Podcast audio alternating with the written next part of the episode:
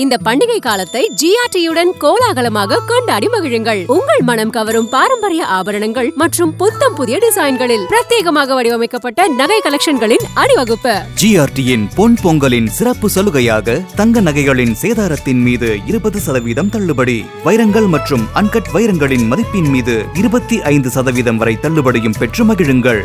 நிபந்தனைகளுக்கு உட்பட்டது. GRT jewellers சுப ஆரம்பங்களின் ஆரம்பம்.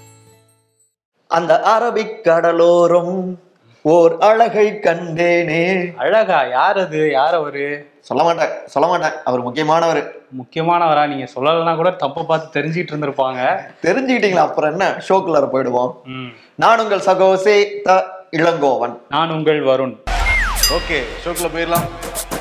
Welcome to the imperfect show படிப்பு தான் ஏன் முக்கியம். படிப்பு படிப்பு படிப்புன்னு ஒருத்தர் சுத்திட்டு இருந்தாரு. ம். அவரே ஒரு கல்வி நிலையமா மாறி இருக்கிறதால அவர் படிச்ச பாடசாலை எப்படி இருக்குன்னு சொல்லி மாணவர்கள்லாம் அங்க சுற்றுலா போலான்லாம் சுத்தி வளைச்சு பேச விரும்பல. குஜராத்ல தான் இப்படி ஒரு சம்பவம் நடந்திருக்கு.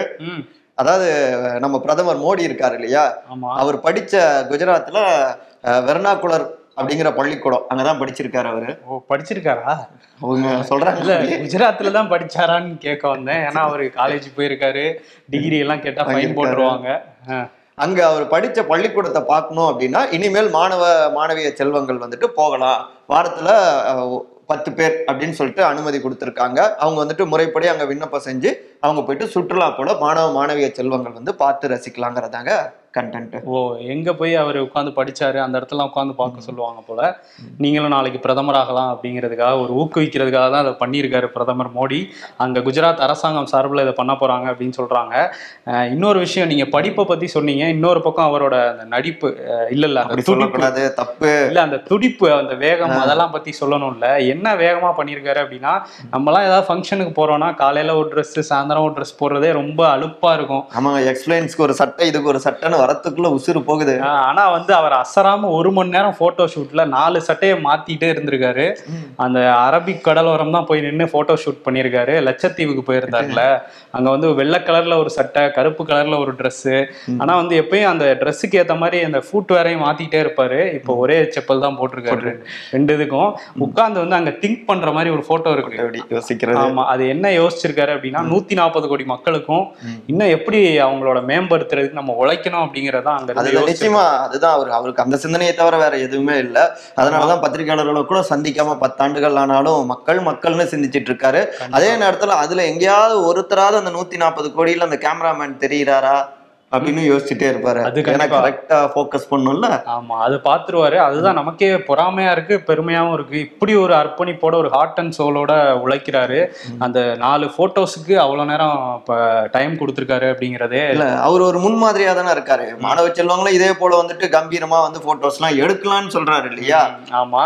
இன்னொரு விஷயம் வேற பண்ணியிருக்காரு. அங்க போகும்போதே அவங்க பேசினார். என்ன பேசினார்னா இந்த மாதிரி அங்க லட்சத்தீவு வந்து ஒரு பெரிய சுற்றுலா தலமா மாறும். அது உலக வரைபடம் சுற்றுலா வரைபடத்துல இடம் பெறதுக்கு அஹ் நான் வந்து முயற்சி எடுத்துட்டு இருக்கேன்னு சொன்னாரு. அதுக்காக இவரே வந்து அந்த ஸ்னார்க்லிங் எல்லாம் பண்ணியிருக்காரு அந்த உள்நீச்சல் அந்த இதெல்லாம் ஆக்சிஜன் மாஸ்க் எல்லாம் போட்டிருந்தாரு உள்நீச்சலுக்கு ஆக்சிஜன் மாஸ்க் போடுவாங்க. உள்ள போகாம இருக்கிறதுக்கு தான் லைஃப் ஜாக்கெட் போட்டிருப்பாங்க. இவர் ஒரே நேரத்துல ரெண்டையும் போட்டு சேஃப்டி முக்கியம் இல்லப்பா சேஃப்டி முக்கியம் இருந்தாலும் உள்ள போகும்போது அது உள்ள போகாது அமுங்காதே அப்படிங்கிற ஒரு சர்ச்சை போயிட்டு இருந்தா கூட அதுலயும் போட்டோ ஷூட் நடத்தியிருக்காரு. ஸோ வந்து நம்ம சின்ன வயசுலலாம் வந்து எந்த நடிகர் நடிகைகள் என்ன Dress போட்டிருப்பாங்க அப்படின்னு பார்த்துட்டு இருப்போம் இப்போ பிரதமர் என்ன Dress போடுறாரு? எனக்கெல்லாம் ஜனவரி இருபத்தி ரெண்டாம் தேதி அந்த ராமர் கோயில்ல என்ன Dress போட போறாருங்கிறதுல தான் ரொம்ப ஆவலா இருக்கேன். அவரே அதே தான் யோசிச்சுட்டு இருந்திருப்பாரு. ஆனா இந்த மாதிரிலாம் அவரு சாகசம்லாம் பண்றப்ப எனக்கு இந்த கில்லி படத்துல தாமு சொல்லுவாருல்ல. ம். மேட்ச்ல நான் இருக்கேன்ல நான் பாத்துக்கிறேன். அப்படிங்குவாரு அந்தானே வேலு எப்படியா வந்துடுறா காப்பாத்துறா? அந்த மாதிரி டோன்ல தான் இவரு பண்ணிட்டு இருக்காரு ஆனா இன்னொருத்தர் ஒருத்தர் இவங்களை எல்லாம் எப்படி நான் வந்து தோக்கடிச்சிருவேன் அப்படின்னு சொல்லிட்டு நடையா நடந்துட்டு இருக்காரு அடுத்த நடை யாத்திரையும் தொடங்கிட்டாரு. ஆமா அண்ணாமலை இல்லைங்க. ஓ அவரு. ராகுல்.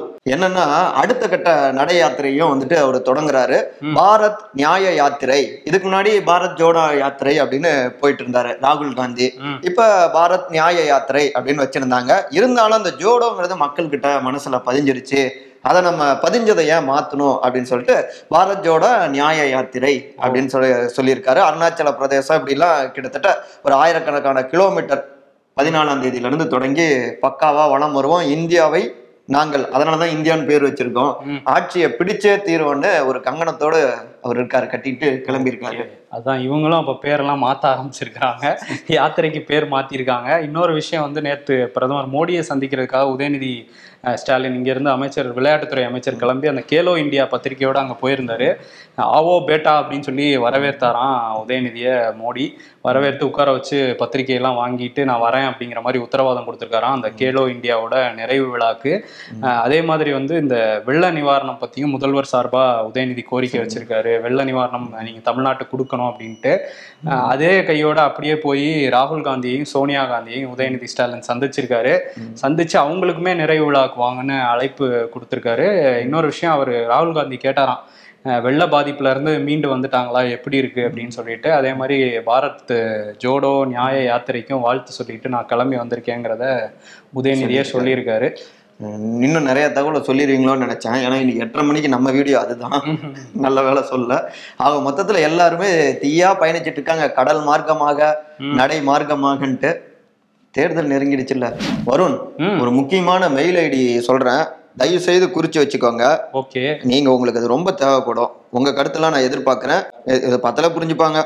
ONOE dot GOV dot in IN அப்படி இல்லைன்னா எஸ்சி ஒரு பா கோடு போட்டிருக்காங்க.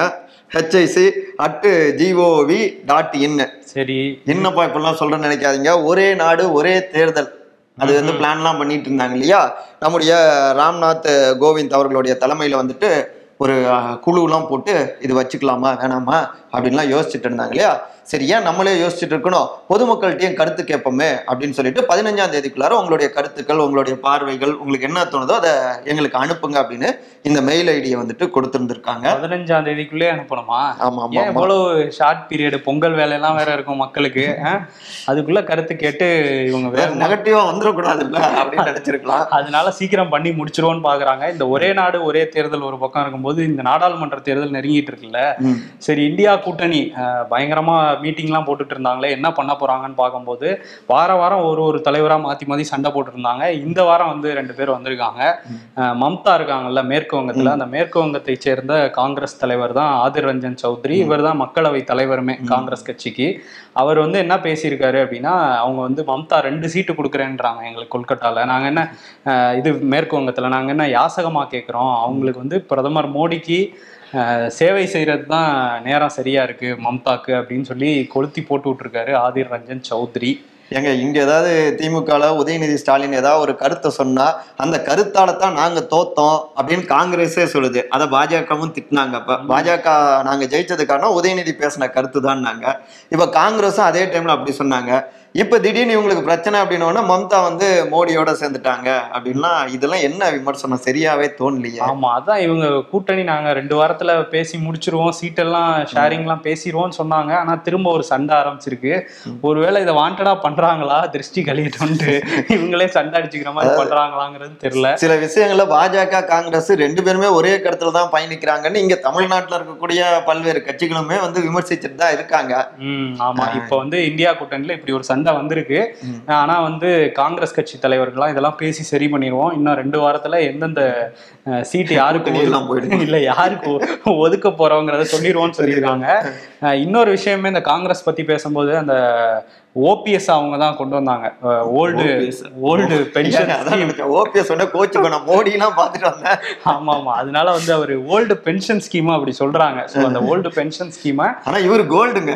கோல்டு இவர் அதான் கோல்டு எல்லாம் கொடுக்குறேன்னு இருக்காரு. நல்லா வேலை பாத்தீங்கன்னா அதனால வந்து இந்த இதை வந்து காங்கிரஸ் மாநிலங்கள்ல நாங்க அமல்படுத்துவோம் அப்படின்லாம் சொல்லியிருந்தாங்க. ராஜஸ்தான்ல எல்லாம் வந்துச்சு இப்போ என்ன பண்ணிருக்காங்க மகாராஷ்டிரால ஒரு மிகப்பெரிய போராட்டத்தை அரசு ஊழியர்கள் வந்து கடுமையா அரசுக்கு எதிராக பண்ணிட்டு இருந்தாங்க. ஸோ அதனால வந்து அங்கேயுமே நாங்க வந்து இந்த பழைய ஓய்வூதிய திட்டத்துக்கு அனுமதி கொடுக்குறோம்னு சொல்லி அமைச்சரவை அனுமதி கொடுத்துருக்கு.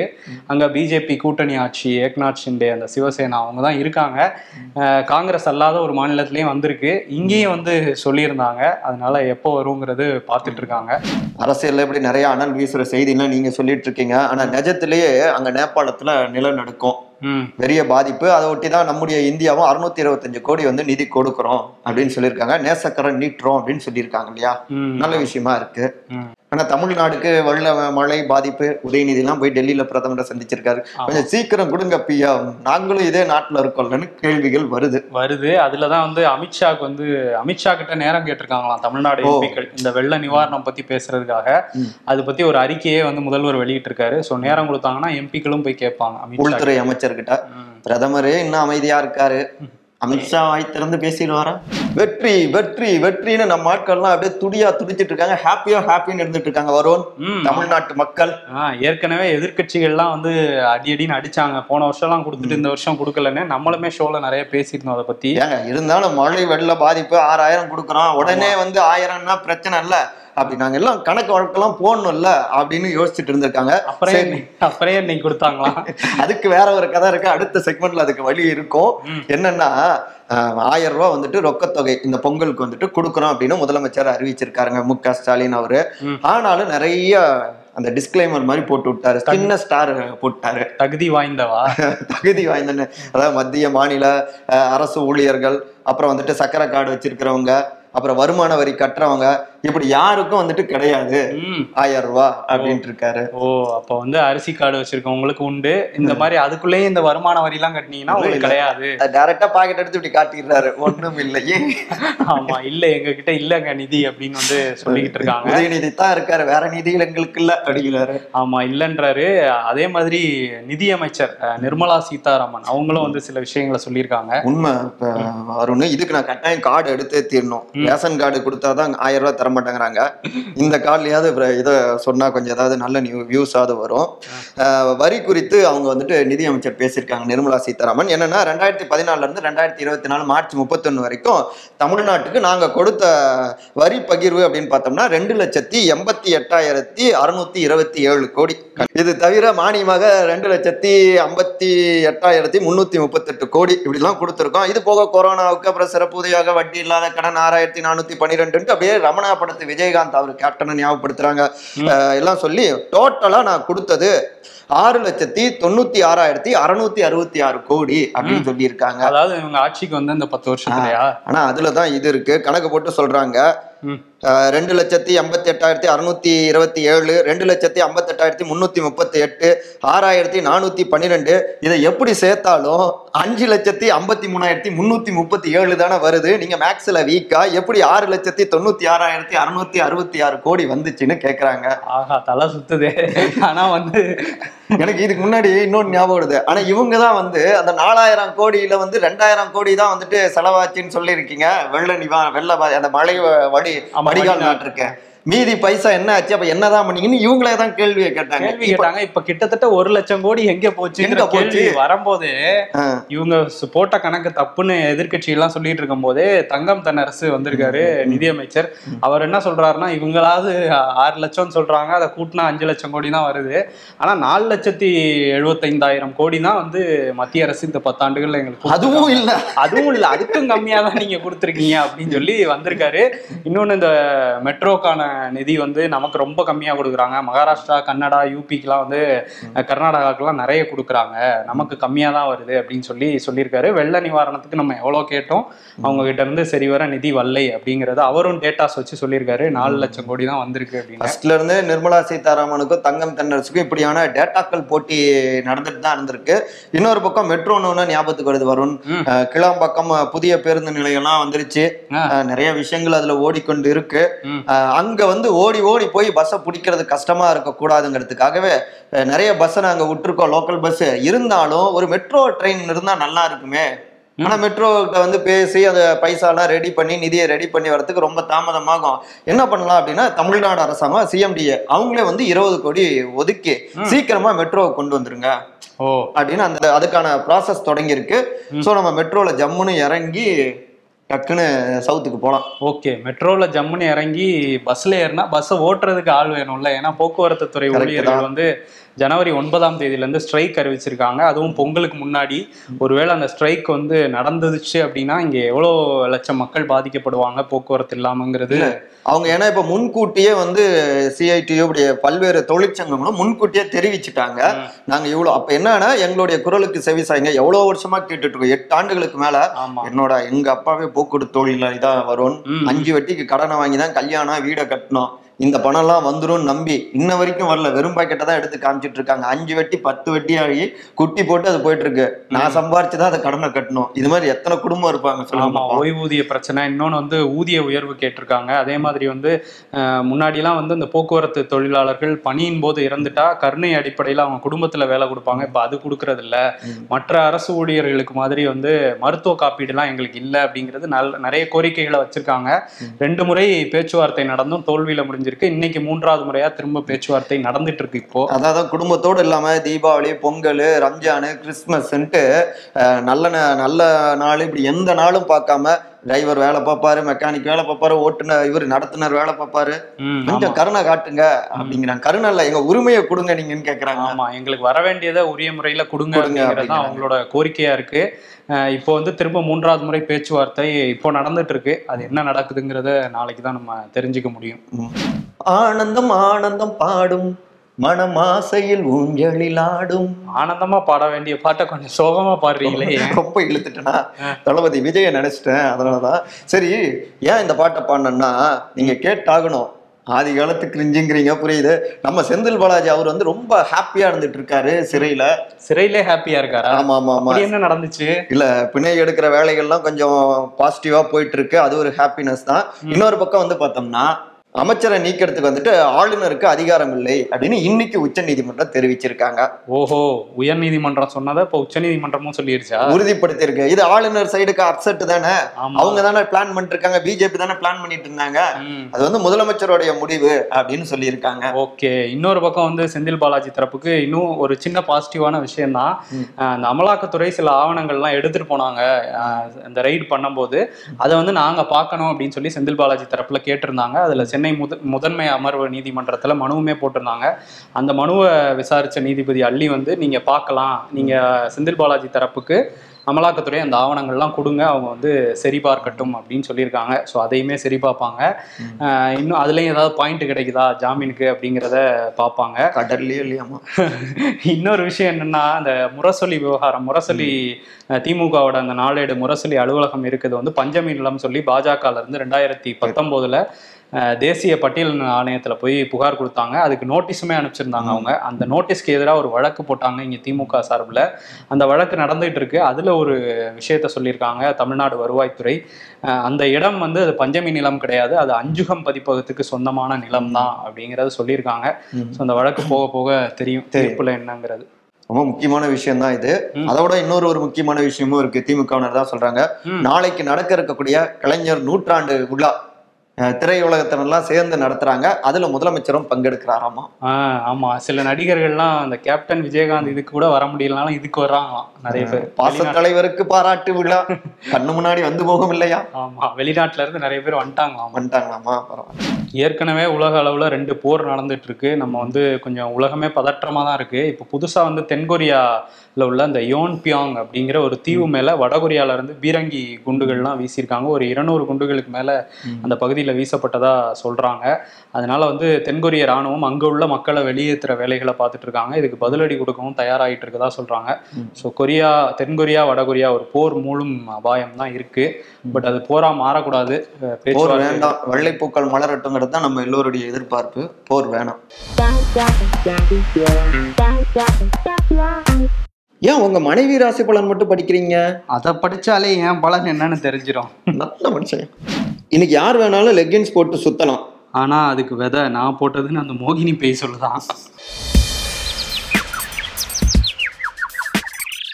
என்ன பெரிய பன்னெண்டு ஆண்டுகளுக்கு ஒரு முறை பூக்கும் குறிஞ்சி பூ பத்து வருஷம் ஒரு பிரஸ் மீட் கூட அட்டன் பண்ணாத. பிரதமரை பார்த்திருக்கியா?